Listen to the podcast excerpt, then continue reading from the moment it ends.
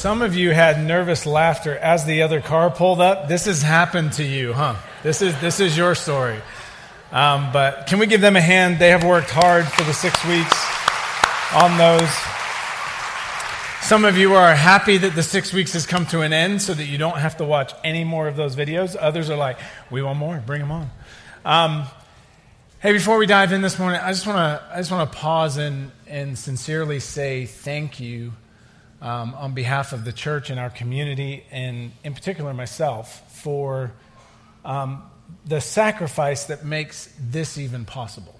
That, that people have given their lives um, and sacrificed the most precious thing they have that we could sit here today. Um, it means a lot, and, and, remembering that and not forgetting that uh, means even more. So, so thank you for um, those that have gone on before. I mean, does it get any closer to the gospel that someone would give their life so others could have life? And, and Memorial Day, that celebration of that, and just um, just honoring those that have gone and actually given the highest price of giving their life. We we just want to say thank you this morning. So.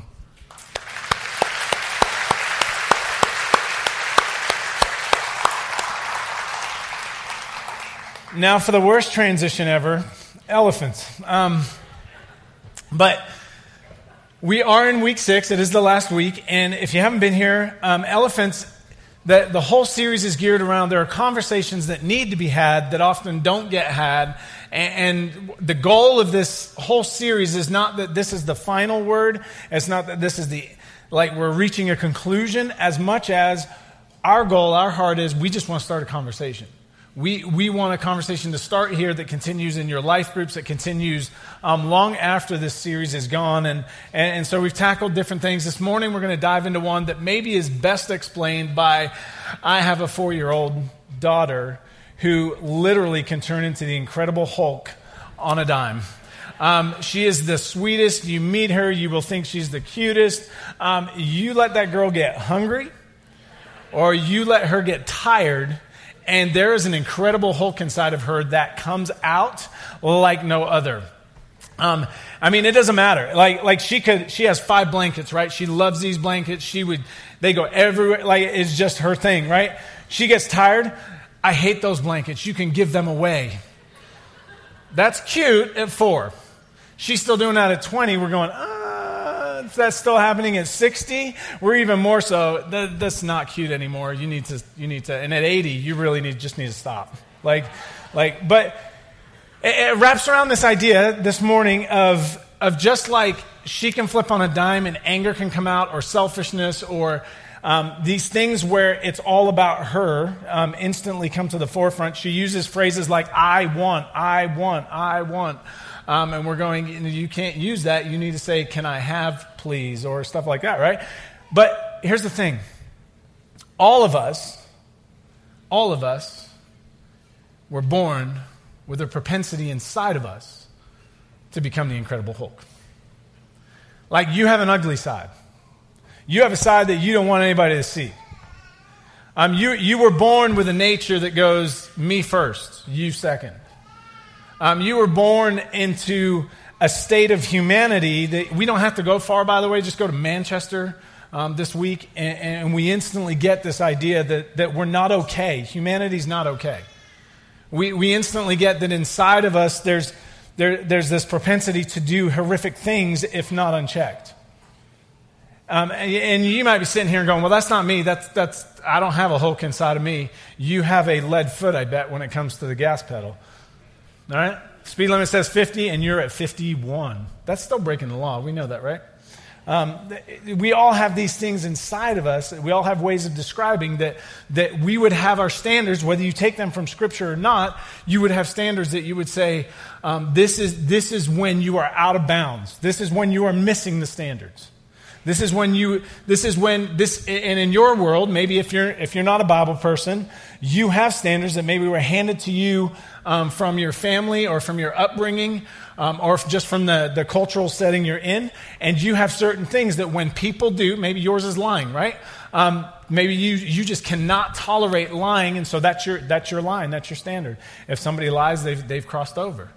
Maybe it's gossip, maybe it's stealing, maybe it's murder. Like, but somewhere you will have a standard that when that line is crossed, you would say that that person has done wrong, right? Um, obviously, the Bible, God has a lot to say about the best way to be human.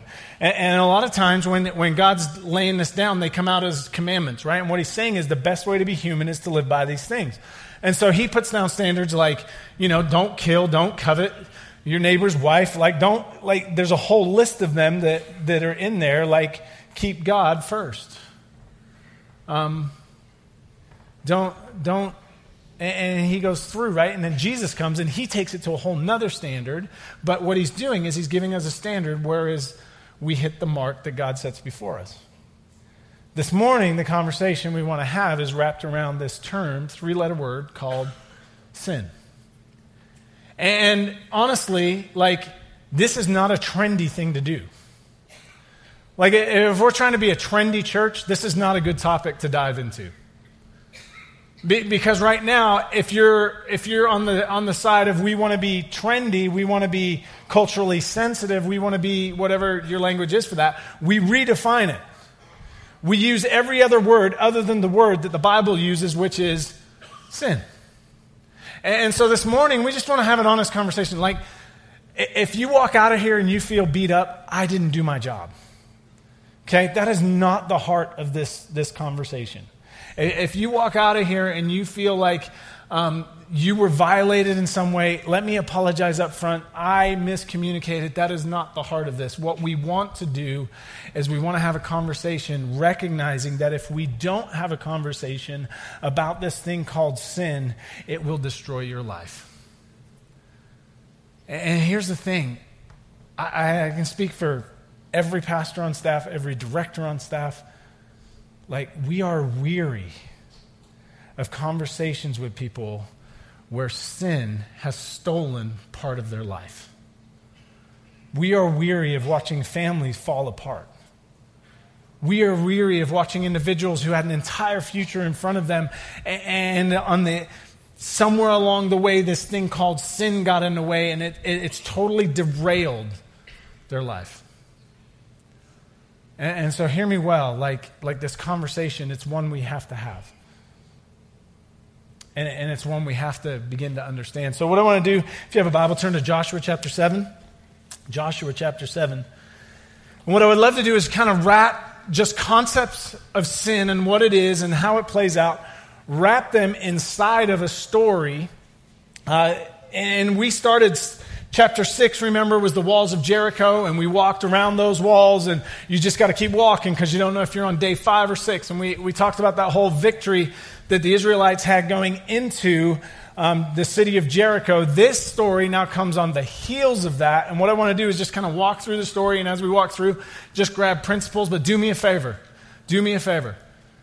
Don't leave before you get the end. Okay? So even if you're sitting and you're going, man, this, this does not resonate with, don't leave. Don't leave. Because where it wraps up, where it wraps up is victory. So hang with me. You ready? Chapter 7, verse 1. But the Israelites were unfaithful. By the way, that word unfaithful is, is the same language that was used for a marriage. So, so the, the anger that's displayed throughout this section by God, what the context to put it in is, is between a husband and wife. That, that one has been unfaithful, and, and it's the, the anger that builds up inside. That's kind of the picture that's given. They were unfaithful in regard to the devoted things. Achan, son of Carmi, the son of Zimri, the son of Zerah of the tribe of Judah, took some of them. So the Lord's anger burned against who? Israel. Okay, first thing about sin Sin is never just about you. Here's what I mean sin never affects just you. Okay, in this story, we're going to discover really quick Achan is the one who actually committed the violation against God. So, maybe a working definition up front is sin would be anything that violates kind of the code of conduct for life, the best way to be human, however you want to put that, the commands, whatever works in your world, that, that anything that violates those, what God has said, would be classified as you have missed the mark. You, you, have, you have sinned. And in this case, very specifically, Achan will find out has sinned against God. But here's the ramifications of it the Israelites, God holds them all accountable because sin is always connected. sin is never just you. Oh, you, you, you may think that when you have that conversation with just that one other person and you're talking about that person, that, that it's just you, but it's never just you. That, that when you told that lie to make that look better, that, that you need to know that's going to come back around and it's going to impact and hurt other people. That, that when you, and it's just you and your, your, your computer, it's not just you and your computer. There are people that get hurt. There are people that are tortured to make that moment happen for you. It's not just you. Sin is never just you. Sin is not an isolated thing. Sin always has ripple effects to others. This is why this is why, in a community where, where what we want to do is build family, this is why we have to have this conversation. Because, church, if we don't get a grasp on sin and what it is and what it does to us and, and how we've been set free, if we don't understand these concepts, then the problem is we will be enslaved to them and the cycle of destruction will continue on throughout the family of heights. And man, I don't know about you, but I love y'all too much to do that. And I hope you love each other too much to do that. I hope that you love your life groups too much to go, man, I'll let sin get in here because sin, sin, sin will, will destroy. It always impacts other people. Verse 2. Or actually, we're going to jump to verse 20 because I want you to see. So, so basically, here's how it works, right? Verse 1 kind of defines it in big picture. Verse 20 is what actually happened, what the sin was. I want you to see that to lay the context to move on. Achan replied, it is true, I have sinned against the Lord, the God of Israel. This is what I have done. Next verse. When I saw the plunder, in the plunder, a beautiful robe from Babylonia, 200 shekels of silver, and a bar of gold weighing 50 shekels, I coveted them and took them. They are hidden in the ground inside my tent with the silver underneath. Okay, okay, what we need to know from chapter 6, chapter 6 of, of Joshua was when they took Jericho, right? And when they were taking Jericho, God goes, Don't take anything. It's all mine. You are not allowed to take anything from the city. You have to devote it to the Lord, right? So they go up, so they walk around the walls. The walls fall down. It makes a ramp. They walk up in victory. They get inside the city. And somewhere in that, Achan's walking around, and Achan, Achan's eyes catch something. Well, that was shiny. What was that? And he does a head check who's around, and he, and he goes across and, and, begins to look further. And what he begins to find is a robe. And the, this robe, they believe, was, was from goes all the way back to the, the Tower of Babel in Genesis, right? That, that this robe was a beautifully um, ornate robe, and he takes it, which, first of all, where's he going to wear it? Right? Isn't it going to be a little obvious when you're the only dude in the robe? Just maybe. And then the second thing is, is, is he, somewhere in there, he begins to fill his pockets, his tunic, his whatever. Like, like maybe he all of a sudden gained a lot of weight, like six pounds worth of weight from silver and gold. But here's the thing where's he going to spend it? They're in the desert, they're in the wilderness. Like, like there is no Circle K he's going to, you know? There is no, like, you, you can't, if he pulls out gold, people go, Where'd you get gold from, bro? And so he hides them in the ground inside my tent. Sin always hides. You know what's crazy about sin? You'll always try and hide it. You'll, you'll always try to stuff it. You'll always try to, to, to get inside your tent and make sure it's under the ground. But here's, here's another thing about sin, because this, is, this doesn't make sense to me, right? Sin changes your value system. Sin changes your value system. Here's what I mean. Like, like think about it. We, we laugh, like, where are you going to wear a robe? Where are you going to spend your money? Like, like, we laugh about that. But here's the thing. Somewhere in his mind, that was worth risking the entire nation of Israel and his family for a little bit of gold, a little bit of silver, and a robe. Sin has a way of warping your value system. I just didn't let my eyes stop looking. And before you knew it, we were in a conversation. And before you knew it, I thought that if, if I went with her, then, well, it's just a fling. You ever, you ever talk to someone who's on the backside of that fling? And they've lost their wife, their kids, and everything they care about, and they'll tell you every single time, I don't know what I was thinking and it wasn't worth it. Sin has a way of warping our value system, of twisting it. So that's the context. The context is God, God's anger is burning against who? Against the nation of Israel because Achan had taken stuff and hid it in his tent. So, next verse. Back to verse 2. Now Joshua sent men from Jericho to Ai, which is near Beth Aven, to the east of Bethel, and told them, Go up and spy out the region. So the men went up and spied out Ai. So, so basically, what's happened, they walked around the, the walls of Jericho. Walls of Jericho fell, and now they're on their next, their next adventure, and it's to the city of Ai. And Ai was believed to be in a, a strategic position on a road that they would, ha- they would be able to control the route. And so that's why they were going after this specific city. So Joshua goes, Hey, let's send spies in. And so, next verse. So, spies went out. When they returned to Joshua, they said, Not all the army will have to go up against Ai. Send two or three thousand men to take it, and do not weary the whole army, for only a few people live there. Next verse.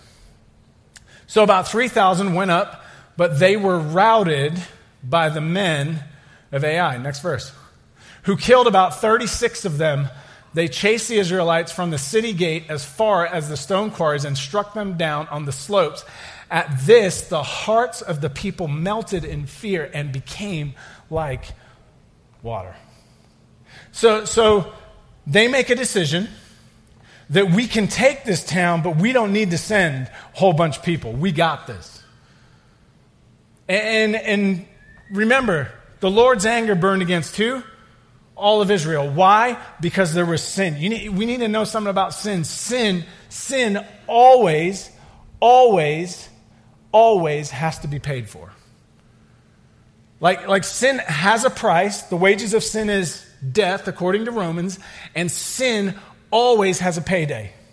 Always.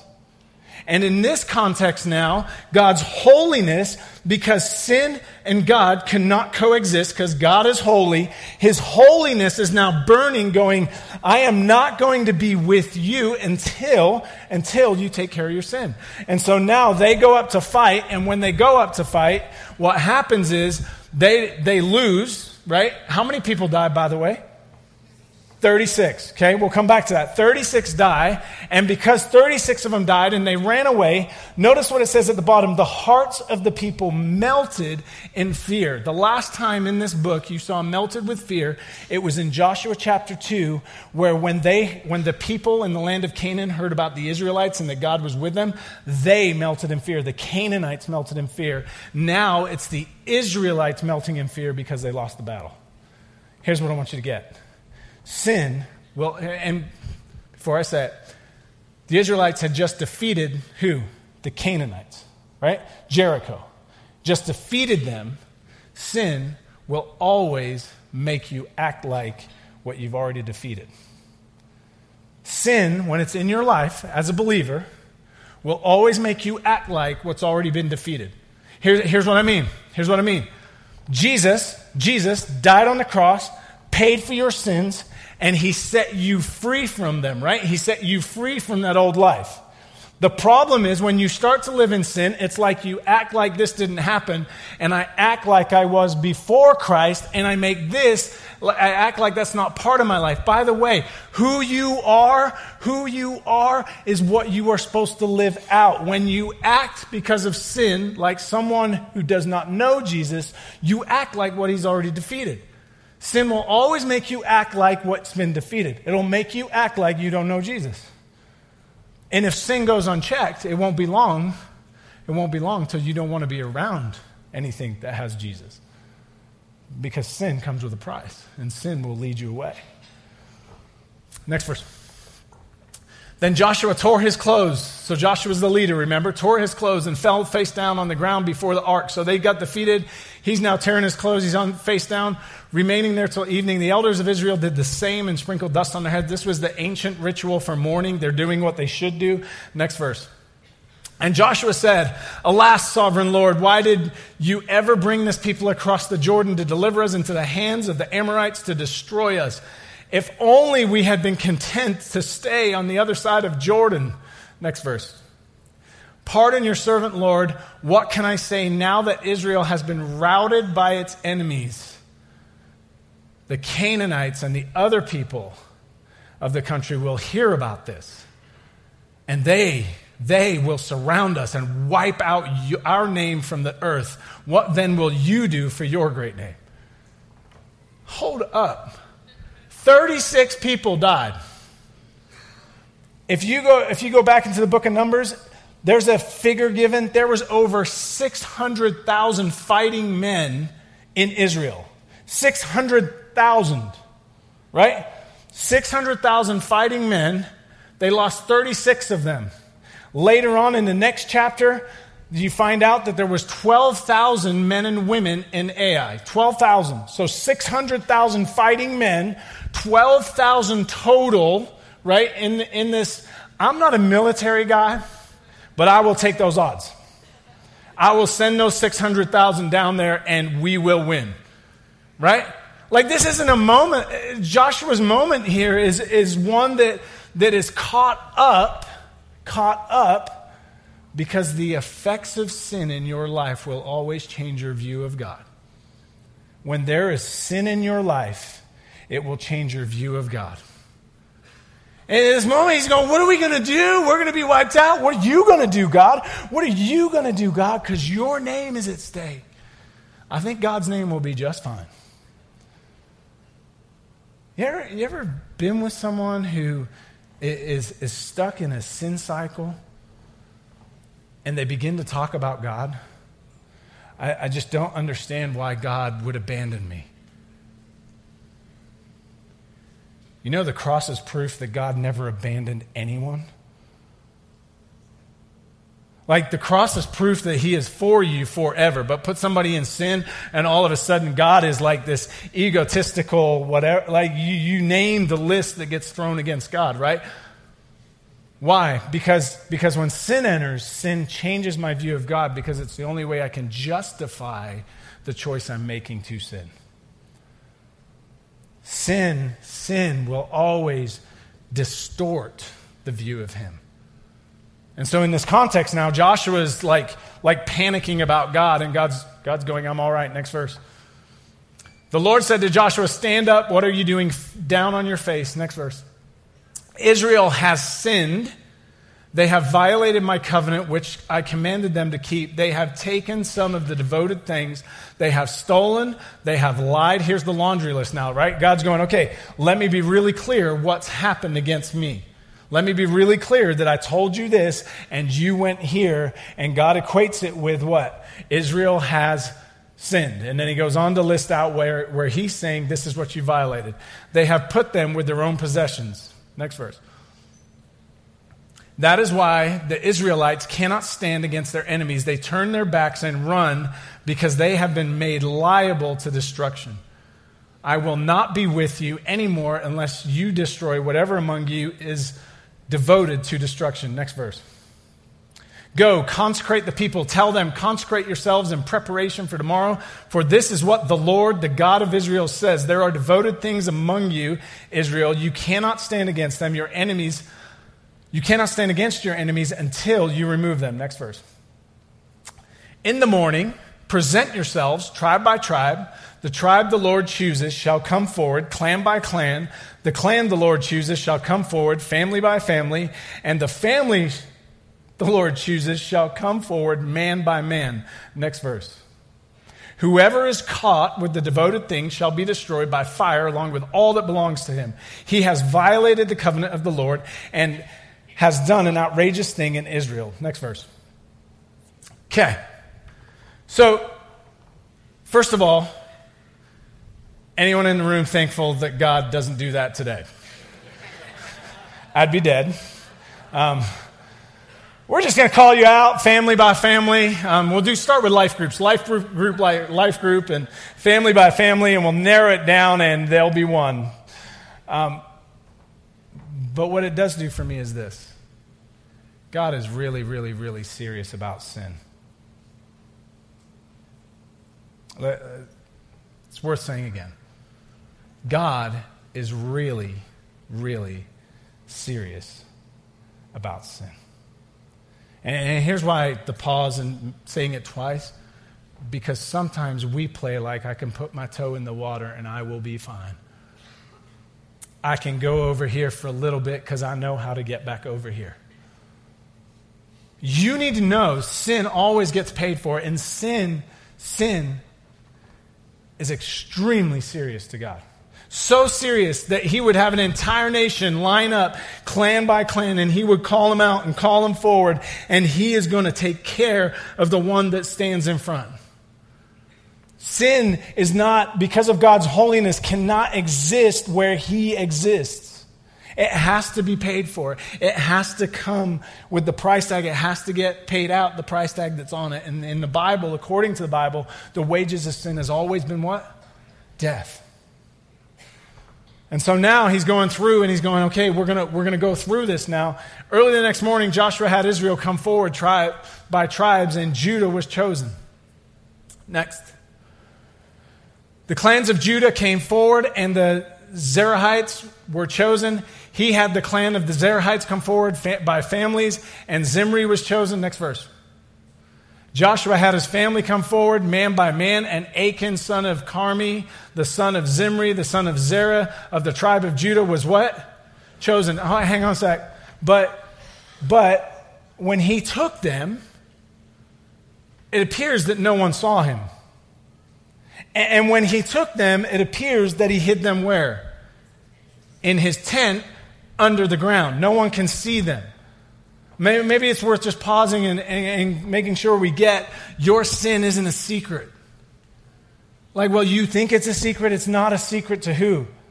To God, because He's calling. And this isn't like a threat. This isn't like, oh my gosh, like, like God's a peeping Tom. It's not that way.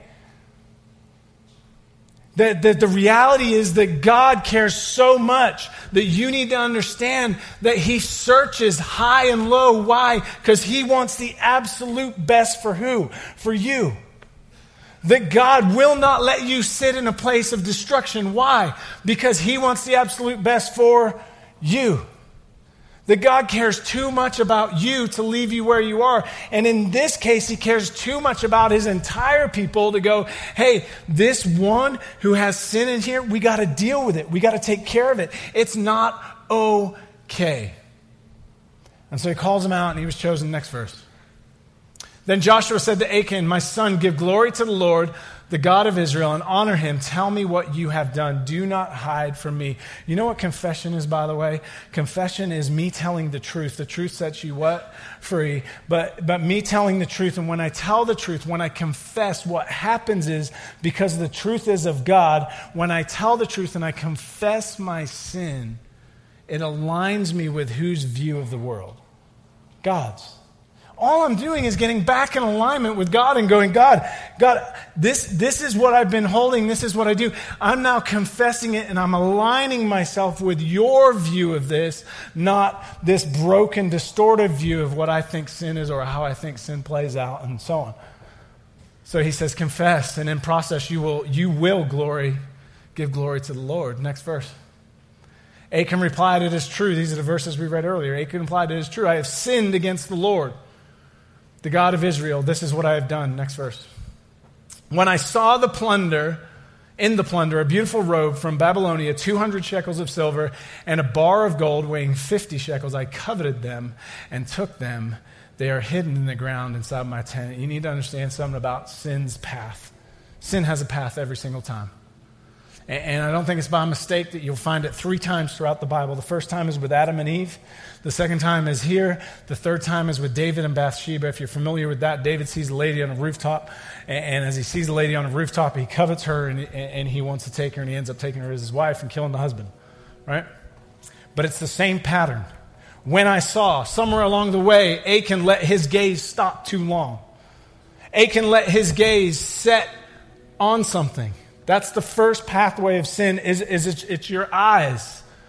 It's your eyes, it's your gaze, it's your soul as it, as it drifts and it grabs onto something. And then it says, I coveted them. That word coveted is actually, I desired them with everything within me. I desired them. It's actually worship language. We're supposed to desire God that way. What happens is his focus shifts and his focus goes to a robe and gold. And he goes, I just had to have, I coveted them. I wanted them with everything within me. So I went and I took them. Eve saw the fruit and, and she saw that it was pleasing to the eye, and she what? She desired it, and she takes it and she eats it. He sees, he covets, and he takes. David saw, he coveted, he wanted, and he took. The pathway of sin is not that complicated. Be careful what you let your gaze sit on. Be careful where you let your gaze stop. Next verse. So Joshua sent messengers, and they ran to the tent, and there it was, hidden in his tent with the silver underneath. Next verse. They took the things from the tent, brought them to Joshua and all the Israelites, and spread them out before the Lord. Next verse.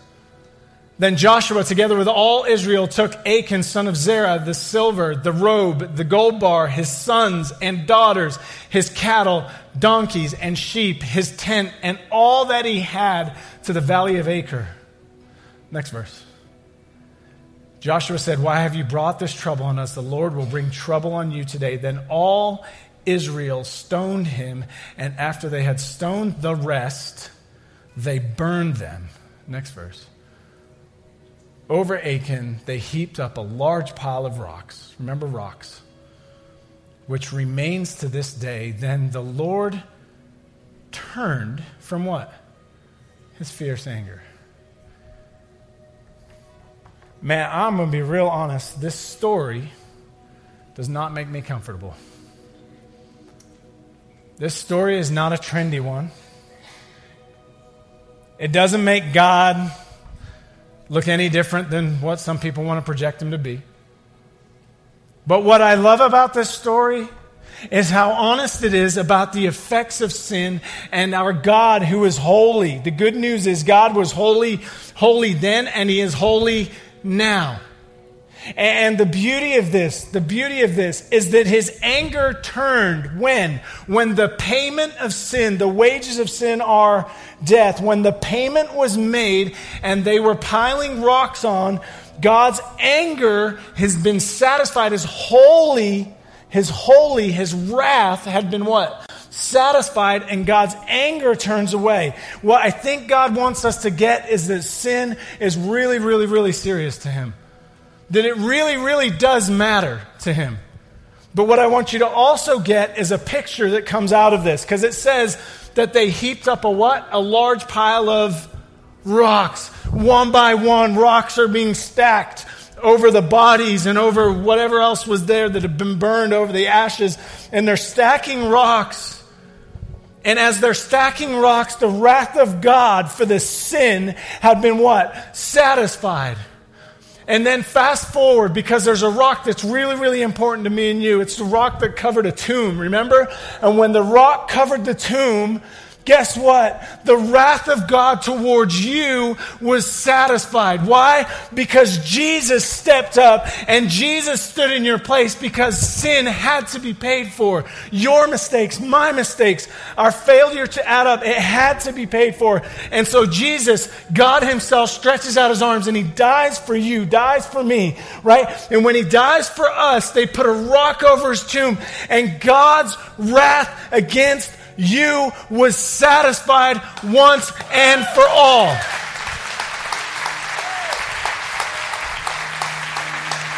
You are free because God took your place. Because God looked at sin and went, I gotta pay for it, but I've gotta have them. And so I'm to step in their place. I'll take their punishment. I will take the wrath of God the Father on me. Why? So that they, so that they don't have to sit under a pile of rocks and pay for it. I'll sit under the rock for them and pay for it. Romans chapter 5, verse 9. Since we, we, that's, that's, that's those in the room. It's written to believers. Those in the room that, man, I'm in, I'm following this Jesus. I, I put my faith in him. I know I'm a sinner. I know I need to be rescued. I know I need to be saved. I'm going to trust him. Since we have now been justified, we've been made right. We've been, we've been justified legally before him, right? We've been set free by his what? His blood. There was a penalty. There is a price. There is a price. There is a price for our freedom. How much more shall we be saved from what? God's wrath through him. Hey, church, really good news today. Really, really good news. You're not going to get called up line by line and clan by clan and family by family. You know why? Because Jesus already stood at the front of the line and went, Take me. That turns us away from God hasn't changed by the way. God still hates sin. He cannot be around sin. That's why he had to change you completely. That's why when baptism is such a great picture, right? Cuz he buries you and when he buries you with him, he nails your sins here, he buries you and when you rise again, you rise to new life. You are a new creation. You are set free. And the wrath of God was satisfied on the person of Jesus Christ. Peter puts it this way As obedient children, do not conform to the evil desires you had when you lived in ignorance.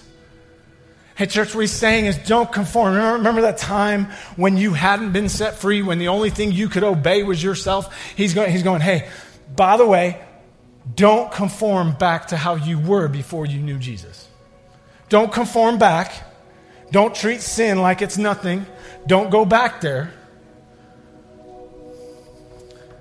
But just as he who called you is holy, so be what? Holy in all you do. You know, as a community, it should sin should break our heart. Why? Because sin breaks the very heart of. As a community, what should we be known for? We should be known for what? Man, we are striving to be holy. Why? Because God is holy. As, as a community, as a community, what we should have our fingerprints when we reach out, when we're in spaces. Guess what they know? Man, we are broken over your sin, but we love you immensely.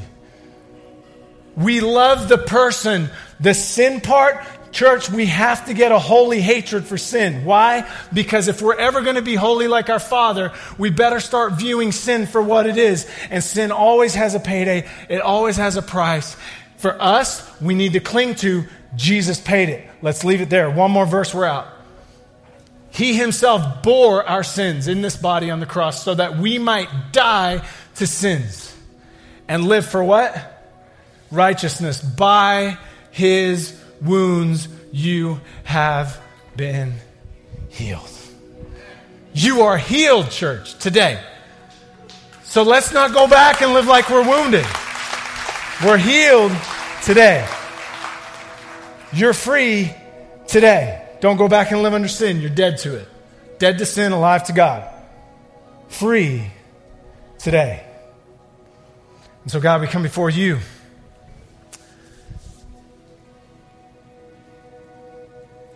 God, thank you that you have never changed. Thank you that not one minute you're mad and the next minute you're not. Thank you that your holiness has always remained the same and the price for sin has always remained the same. Thank you that you're not shifting and we can't figure out where you are. Thank you that, that God, you've been clear that you are holy. And sin is destructive. And sin hurts us and hurts others. God, I pray for those that are in the room this morning. And God, they're still in the tent. They don't think anybody can see them. They think that their sin is just their sin.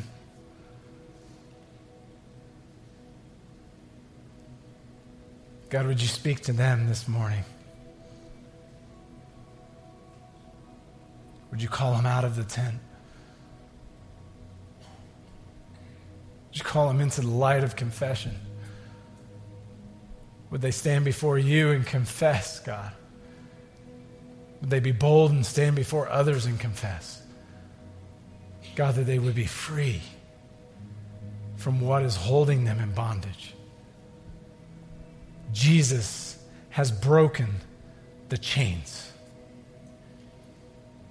Would they feel that today? Would they know that today? God, for those in the room who have never trusted you, would today be their day of trust? Would they see you as the one who has taken their sin, who has rescued them?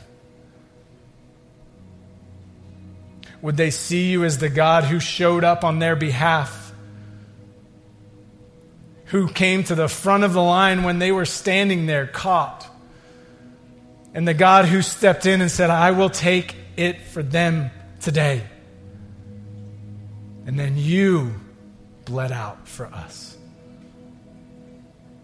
God, for those in the room that they just need to be reminded today of who they really are so that they can live out the life that you've always intended. Would you let them know they're free, they're dead to sin, they're raised to new life? God, thank you. Thank you for being a God who came close, who walked among us, who died in our place, and set us free. Thank you today. And everybody said, Amen.